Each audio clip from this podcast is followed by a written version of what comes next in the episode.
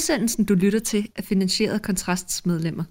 Hvis du kan lide det, du hører, så meld dig ind på kontrast.dk-medlem.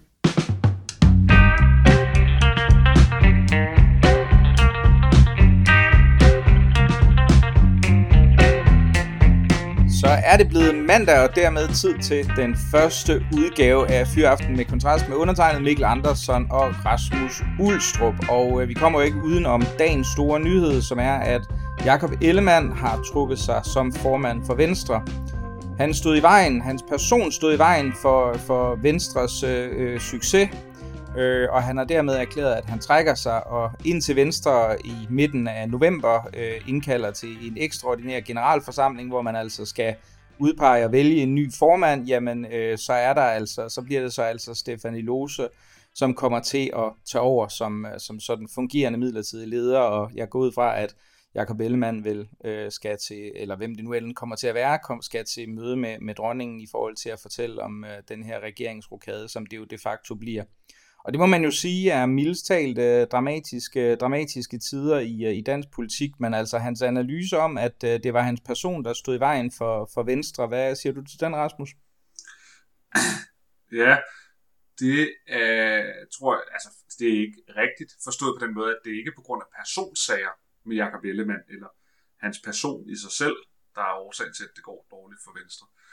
Grunden til, at det går dårligt som Venstre, det øh, advarede man om helt tilbage fra, da de begyndte at flytte med forhandlinger med Mette Frederiksen om at gå i regering. Nemlig, at Venstre selvfølgelig vil skovle vælgere i ansigtet på Liberal Alliance, hvis de valgte at gå i parti med den statsminister, som de havde brugt den foregående regeringsperiode på at kalde utroværdig og magtfuldkommen og en, der skulle for rigsretten. Venstre stemte selv for en undersøgelse af øh, lovbruddet ved Mink-sagen. Altså de stemte selv for, at der kunne rejses en rigsretssag mod Mette Frederiksen. Det var måske det mest populistiske øjeblik i Venstres øh, nyere historie, da de, stemte, da de stemte for det. Hvorefter at man så går ud og danner regering med, med, med selv samme Mette Frederiksen som statsminister. Det vidste man jo godt ville straffe Venstre. Selvfølgelig ville det det, fordi hvor går man hen, hvis det parti, man stemmer på, går i seng med sin fjende? Så går man selvfølgelig til det parti, hvor du får den rene vare i stedet for. Og sjovt nok er det jo det, der er sket, fordi som man kan se i dagens voksmeter måling, Venstre 8,8, Liberal Alliance 12,3. Så det er jo det, folk sagde. Det var jo det, man også selv sagde. Liberal Alliance vil gå frem, Venstre vil gå tilbage. Så er det klart, så har der været en sygemelding og alt det der. Men det, det, det skal man ikke lægge så meget i, fordi man har egentlig ikke kunne se de store udsving, hverken frem eller tilbage, at Ellemann han var sygemeldt. Nej, og ironisk nok fik de jo faktisk også et lille bump i meningsmålingerne opad, da, da han vender tilbage her 1. Ja. august. Øh, altså, det ved jeg jo så ikke, det hvis man er Troels øh, Lund Poulsen, så er, man, så er det måske en lidt, lidt trælsdom at få. Øh, han var jo fungerende leder i mellemtiden. Øh, så, så jeg tror, ja. jeg, jeg, jeg, Altinget bragt sidste uge deres vægtede gennemsnit af meningsmålinger. Der viste den første øh, vægtede gennemsnit på under 10% for Venstre i nyere tid. Jeg kan ikke huske, hvad det siden 1990 eller sådan noget, at, at de aldrig havde ligget så ringe. Øh, jeg, kan ikke, jeg ved ikke, hvad der skete dengang, der gjorde, at de, de skulle have ligget så dårligt. Øh, og det gør jo, at medierne bliver interesseret i at snakke med baglandet og snakke med kritiske stemmer, som der også har været fremme her hen over weekenden, at måske er problemet faktisk Ellemands politiske linje. Altså måske skal han ikke være formand, osv. osv. osv. Øhm, og så har han jo nok godt kunne lugte, hvor det går hen, og, øh, og han har måske forståeligt nok ikke haft energien til at skulle kæmpe for sit liv, hvis han kan mærke, at opbakningen til ham er ved at forsvinde i baglandet, fordi så kommer de lange knive, øh, når andre kan lugte muligheden for at overtage partiet, og det, må, altså det er jo det, det er den mest frygtelige periode, personligt og politisk, når en formand kan mærke, at sine allierede i partiet sliber knivene.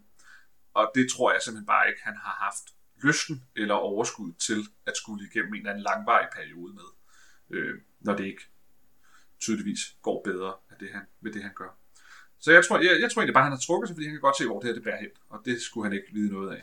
Men der er vel et element, altså der kan vel laves et argument for, at, at hans person og den politik, som han i høj grad repræsenterede, også ja. var en del af problemet, tænker jeg umiddelbart. Fordi hvis man kigger på det, Altså, så har vi jo sådan adskillige venstre spin-offs lige nu, hvor man kan sige, at vi har øh, øh, Moderaterne som sådan en, en semi-radikal storbyvariant af Venstres øh, venstrefløj i, i gamle dage, ikke? og så har vi så Inger Støjberg, som ligesom har sat sig tungt på, jeg ved ikke, om vi skal kalde det jyde og eller landbrugsvenstre der, ikke?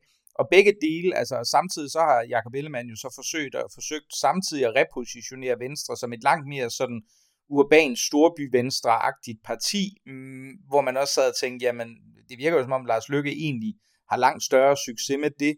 Øhm, og der er jo også i øvrigt en, en tragisk historie i det, når man sådan overvejer, eller sådan på et personligt plan i forhold til familiehistorien i, i den ellemandske slægt, ikke? fordi han er jo sådan den anden ellemand, der efter at have forsøgt at reorientere Venstre mod sådan en storbyagtig profil, øh, må, må, må ligesom øh, øh, smide tøjlerne og, og, erkende, og, og erkende sit tab der, ikke? Så, så jeg mener, der kan vel også godt være et eller andet, øh, et argument for at sige, jamen måske var det, det som Jacob Ellemann, der jo altid har været en, hvad kan man sige, en langt mere sådan urban øh, øh, øh værdipolitisk type en, en, en stor del af partiet. I øvrigt, han meldte sig ud tilbage i 2007 i protest mod samarbejdet med Dansk Folkeparti. Jeg mener, det var 2007. Ikke? Så han har jo altid stået for, for, for en, en linje, som han jo så også realiserede, da han fik muligheden for det, og den har vel også været, øh, hvad skal man sige, i hvert fald i vælgermæssig henseende, en, øh, en, en, noget af en fiasko for Venstre.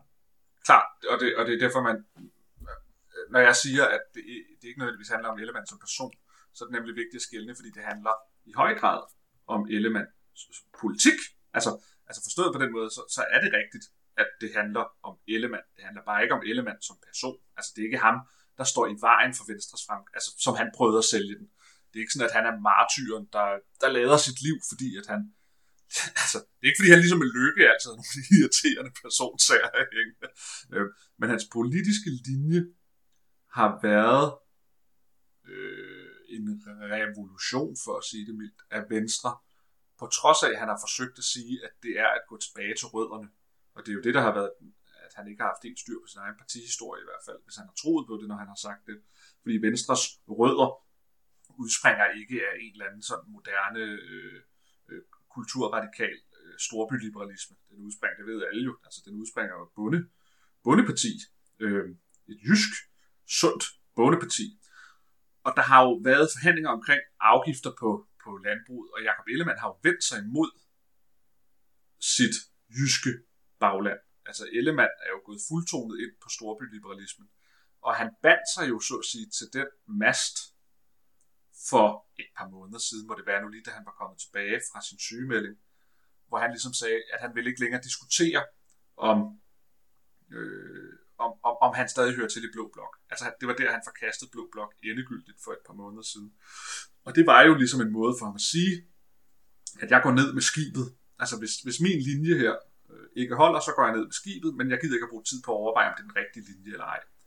Og nu er han så gået ned med skibet, fordi Venstre har fået den dårligste situation i ufattelig mange år, og han har så valgt at drukne sig selv, eller op over bord, eller hvad man skal kalde det. Øh, Ja, og jeg, jeg, men, jeg, men jeg tænker også, at når man, altså det interessante bliver jo så sådan helt oplagt nu, er, jamen kommer man så egentlig til at se en ny linje, ikke? Fordi jeg tror, jeg tror mange sådan af vores politiske, øh, øh mere øh, klassiske, blåtonede borgerlighed i en eller anden variant, vi jo nok sidder og tænker, nå jamen så kunne det da være, at Søren Gade kom, altså han kunne, eller det gør han nok ikke, fordi det, det har han jo allerede klart meldt ud, at han ikke er kandidat til, men han kunne være en oplagt kandidat, ikke? Der vil være sådan en, en autentisk venstre øh, linje der, men hvis man kigger på de to, som umiddelbart er de, altså de realistiske kandidater, som er Stefanie Lose og øh, Troels Lund Poulsen, øh, så jeg ved, jeg ved ikke helt, om der er noget, nogen tegn i sol og måne på, at de skulle foretage en, en politisk reorientering af den politiske linje. Det ved jeg ikke, om du er, nej, du er enig i. Nej, nej, fordi det kommer an på, hvem man vil konkurrere imod. Hvis man vil reorientere partiet øh, hvad kan vi sige, tilbage til før Ellemann, så er det Støjberg, man erklærer krig imod. Hvis man vil fortsætte linjen nu, så er det Moderaterne slash LA, man konkurrerer imod. Og spørgsmålet er, hvilke konsekvenser det har alt efter, hvem det er, man konkurrerer imod. Fordi uanset, og det er jo, det, altså det er jo, det er jo vilkåret for Venstre, det er jo også det, der gør det så svært for dem, det er, at der, der findes ikke en ledig position for Venstre, som ikke er optaget øh, af, af, af, af udbryderpartier fra, øh, fra Venstre. Og derfor tror jeg, man må se på, hvad konsekvenserne er alt efter, hvilken orientering man, gøre sig. Hvis reorienteringen bliver, at nu kæmper vi mod Støjberg, så vil man stå med meget dårlige kort på hånden, så længe man er en del af midterregeringen. Altså man kan ikke konkurrere med Støjberg og stadig være utroværdig ved at være i regering med, med Socialdemokratiet. Så hvis man vil reorientere sig mod øh, bundevenstre, det jyske folkelighed, jamen så er det klart, så bliver det en hemsko, at man er en del af midterregeringen. Og jeg kan ikke se, at de kan se en vej ud af det nuværende regeringssamarbejde. Altså så, så skulle man håbe, at så blev der udskrevet valg, ikke? og så kunne vi så se, hvordan det ville stå, men så ville det blive rødt flertal. Og så vil Venstre så bare være et oppositionsparti sammen med de andre partier, de skal konkurrere imod. Hvorimod det er jo noget nemmere for den nye formand at forblive i regeringen uden at skulle tage ansvar for, at den kommer op at stå. Altså, altså man skal jo forstå, at hvis, nu siger vi bare, lad os sige, Troels Lund Poulsen bliver formand, bare som bud. Det er nemmere i hans narrativ at sige, at jeg overtog en synkende skude, men Danmark stod i en masse problemer og en masse udfordringer, og det er jo ikke løgn, altså det er jo sådan set rigtigt nok.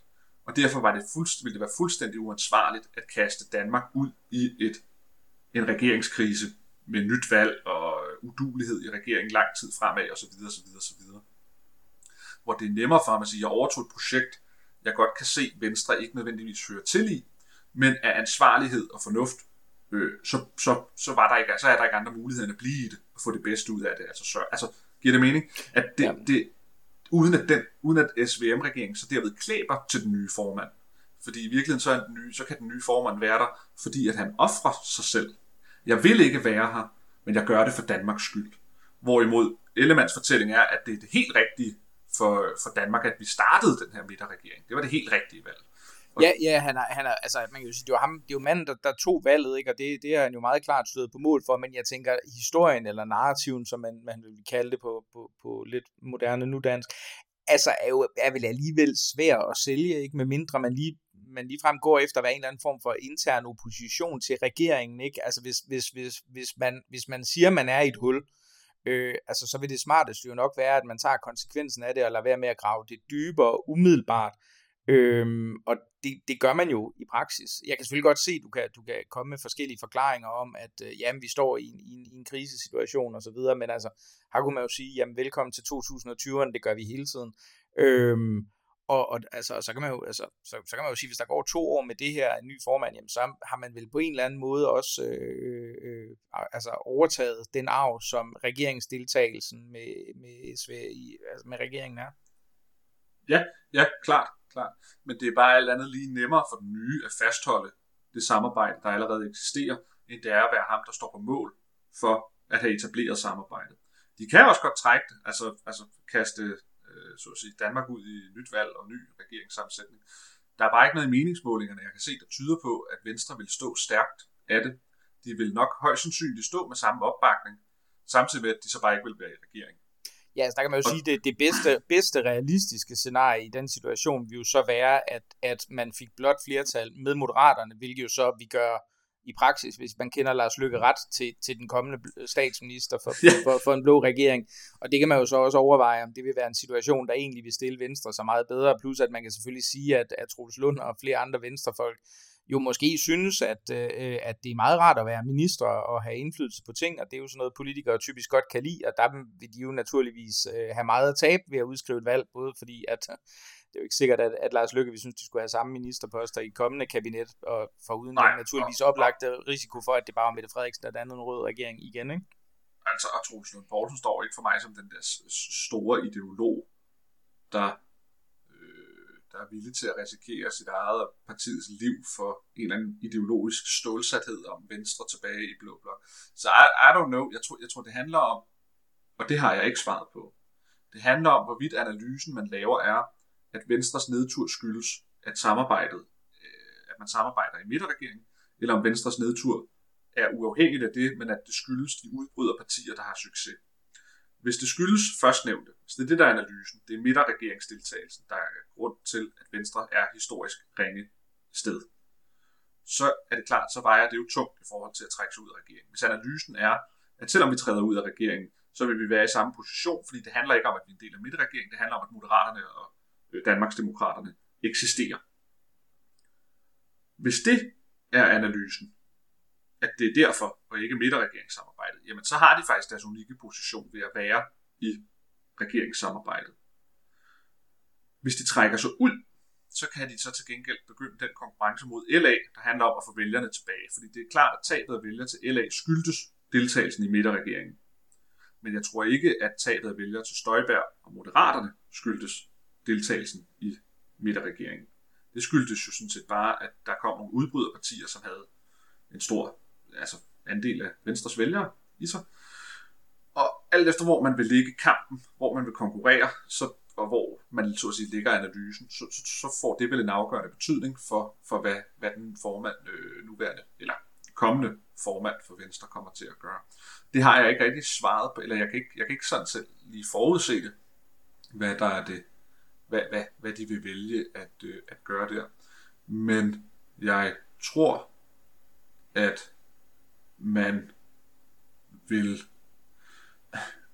vil være varsom i den forstand, at det er et, det er et voldsomt skridt, at Venstre både skal have ny formand, og at den nye formand kaster Danmark ud i et valg på mm, samme tid. Mm. Altså, altså det, det, det kan også ende i total kaos, fordi Ja, man kan Fordi... sige, at ja, altså, jeg tænker også, at der er den her ting med, at de har gået i så, altså, og, altså, og haft den her idé om, at man kunne indkassere en eller anden form for vælgergevinst på at realisere nogle konkrete skattelettelser. Dem har vi jo hørt meget om igennem lang tid. De skulle både være i toppen og i bunden og forskellige andre ting, og, og det har jo været den satsning, som man har haft, ikke? Og, og der kan man jo sige, at argumentet taler jo også for at og lade tiden, øh, lade tiden arbejde for sig, og så kan man jo sige, jamen altså, der er jo også mulighed efter et, et, et kommunalvalg til næste år, hvor man så kan sige, jamen okay, det gik også helt forfærdeligt, og nu er vi blevet decimeret, og nu er det på tide at gøre noget andet. Hvis man endelig vil vælge at trække sig ud, og måske står med nogle bedre meningsmålinger landspolitisk på det tidspunkt, I don't know. Ja, men man kan sige, det en ny formand kan gøre, det kan man jo håbe på som borgerligt sindet, det er, at de kan måske dæmpe lidt af den øh, storbyliberalisme, store byliberalisme, som har bulret frem det seneste stykke tid. Altså, altså man behøver ikke lade Marie Bjerre føre ordet så ofte, vores kære ligestillingsminister. Altså, altså den har fået fuld skrald på storbyliberalisme. Det er lige for, de har, det er lige for, man skulle tro, de har lavet en eller anden analyse eller strategi om, at det, de skulle, det var at udradere radikale venstre fuldstændig, og så tage resterne for deres parti. Og det kunne man da godt øh, håbe, at man slap for. ja.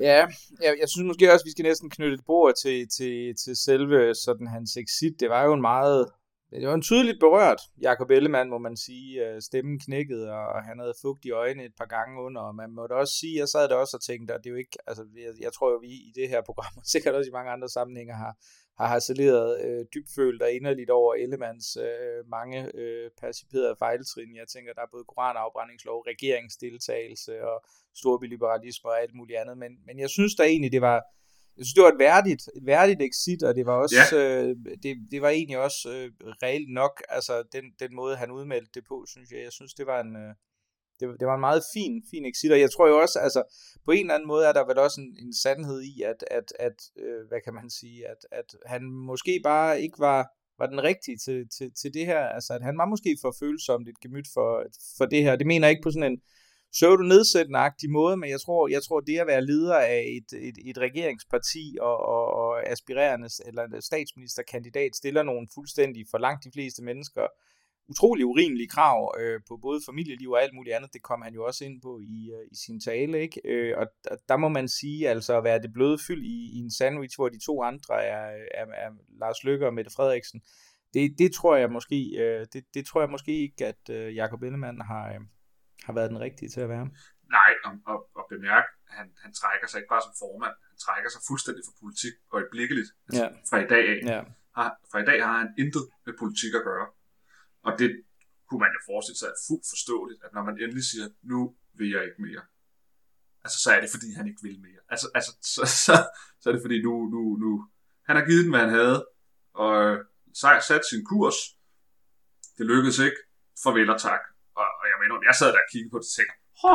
man kunne næsten sådan rent empatisk sætte sig ind i hans situation, og så tænke, tænk en tung sten, der må falde fra brystet. Altså bare være sådan, man må føle sig fri ud over det sådan. Fordi at de mennesker, jeg har snakket med, der kender ham og har arbejdet på Christiansborg, han var et meget, meget, meget ansvarsfuldt og ordentligt og empatisk menneske, der altid tog en masse hensyn til de ansatte og pænt godmorgen til dem alle, og alle sådan ting. Jeg tror, han var en grundlæggende god, god fyr, altså i det rent personlige, og, øh, og nu tror jeg egentlig bare, at han tænker, yes mand, nu er jeg ude. Ja, vi må se, hvad han bruger sin øh, nyfundne øh, frihed til. Det var i hvert fald alt, hvad vi havde for fyr aften øh, denne øh, mandag, hvor Jakob Ellemann altså forlod posten som Venstres formand. Mit navn er Mikkel Andersen, ved den anden mikrofon, og Rasmus Ulstrup. Vi vender frygteligt tilbage på onsdag, og tusind tak, fordi du lyttede med.